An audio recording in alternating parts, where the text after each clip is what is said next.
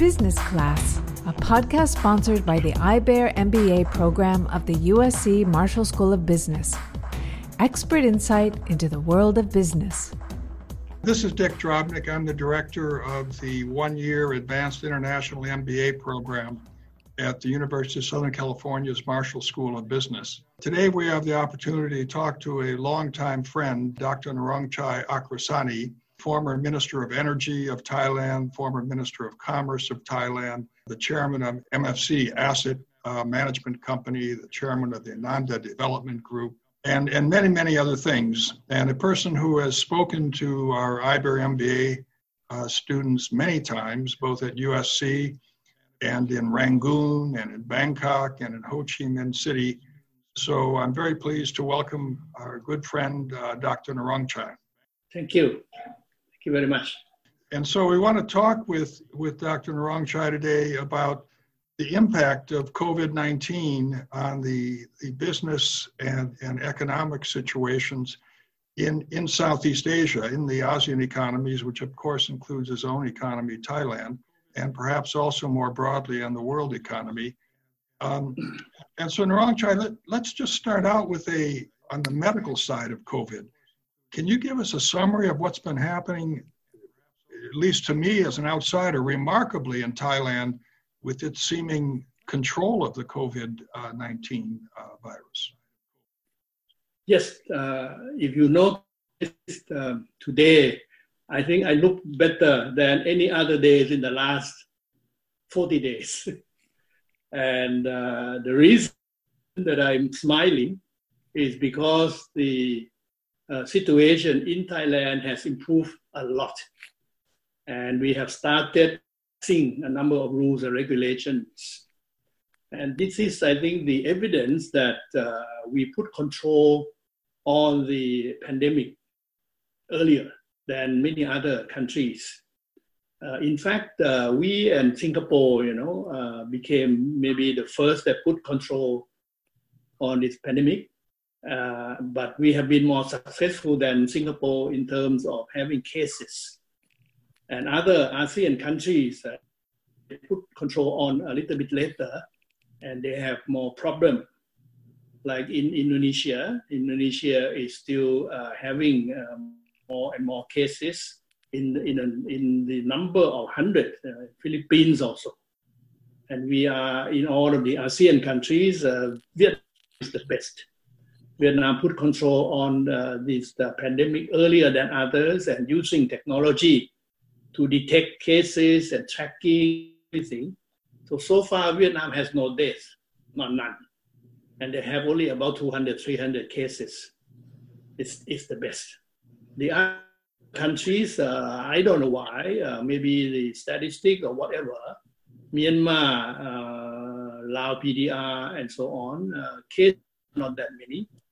But uh, if you do not believe in the statistics of cases, I think you can believe in the statistics of deaths. Uh, so even in these countries, there are not that many uh, death cases. In the case of Thailand, uh, we started putting control on earlier. Basic, I think it's by chance. You know, it just happened that there was a big uh, number of cases coming out of a gathering at a boxing stadium owned by the army. That's the key part. Uh, when the spread came out of that boxing stadium owned by the army, army has become very cooperative in managing these cases.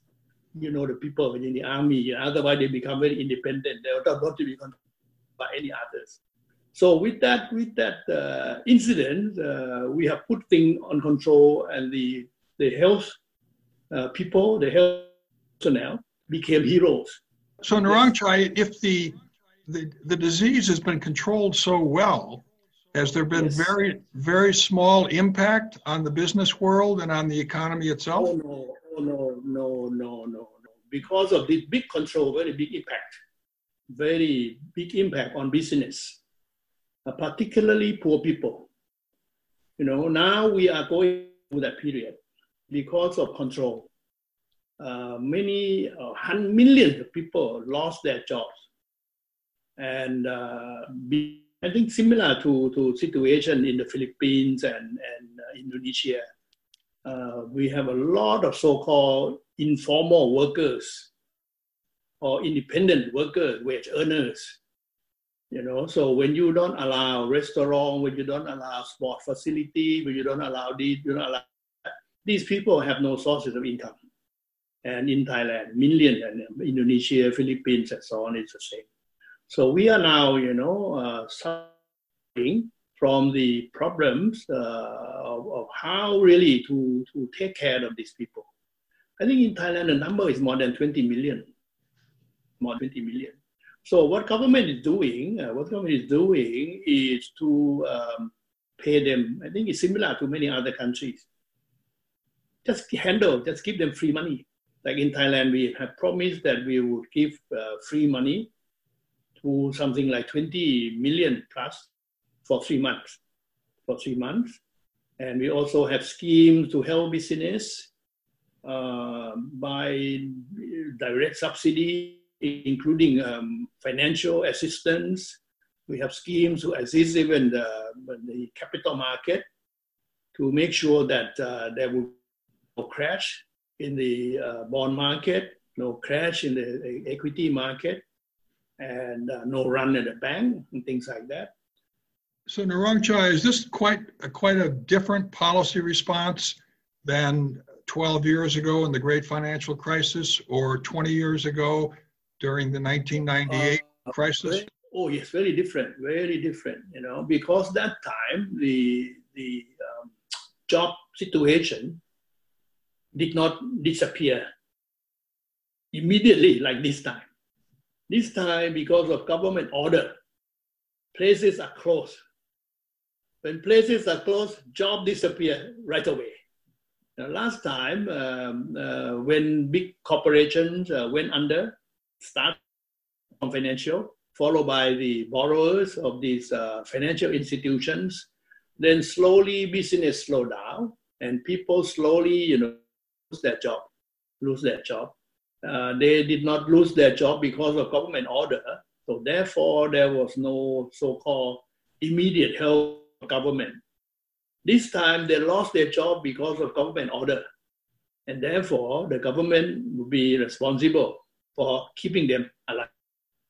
So it's a different kind of situation. This time, much more dramatic, much more dramatic than last time.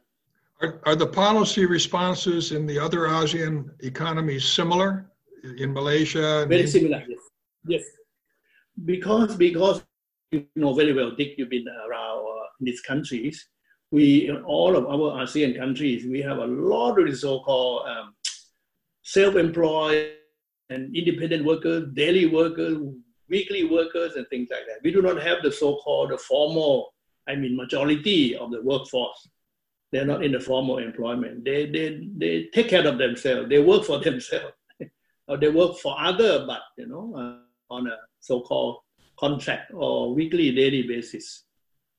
They are doing well when things are going, but when the jobs stop, their, their so-called uh, weekly, monthly income stop, that became a real problem. But so then the government is running presumably major fiscal deficits um, very much, very much, yes. So is there pressure on the baht and on the rupiah and on the ringgit? In the case of Thailand, you know, uh, we have a lot of reserve, so we are okay. We, uh, the government now started borrowing heavily, borrowing heavily.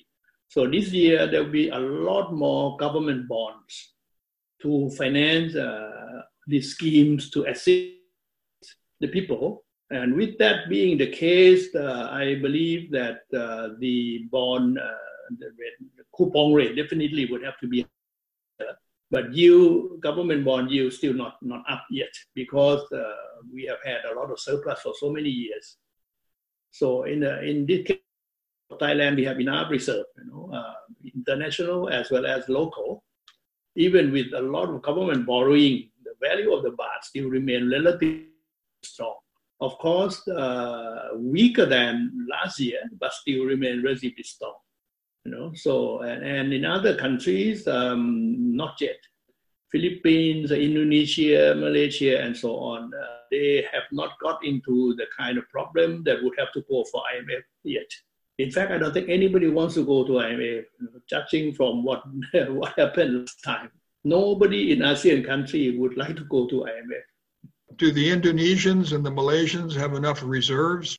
All these ASEAN countries have not been relying as much on foreign borrowing uh, because their trade situation very well has been relatively good. Relatively good. Uh, uh, most of them have surplus. Even uh, Vietnam, they have had deficit, but deficit with very good growth.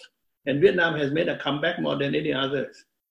Uh, we have not uh, been able to see the recovery in most other countries. Uh, surprisingly, Singapore, you know, Singapore, because of so many cases, they have to put on even stricter control. The, the recovery situation in Singapore, we don't see yet. But Vietnam, we see recovery. Thailand, we see the bottom. We see the bottom coming maybe in the next month, and then we, we can see recovery. But it depends again, you know, whether we are able to manage if the cases come back.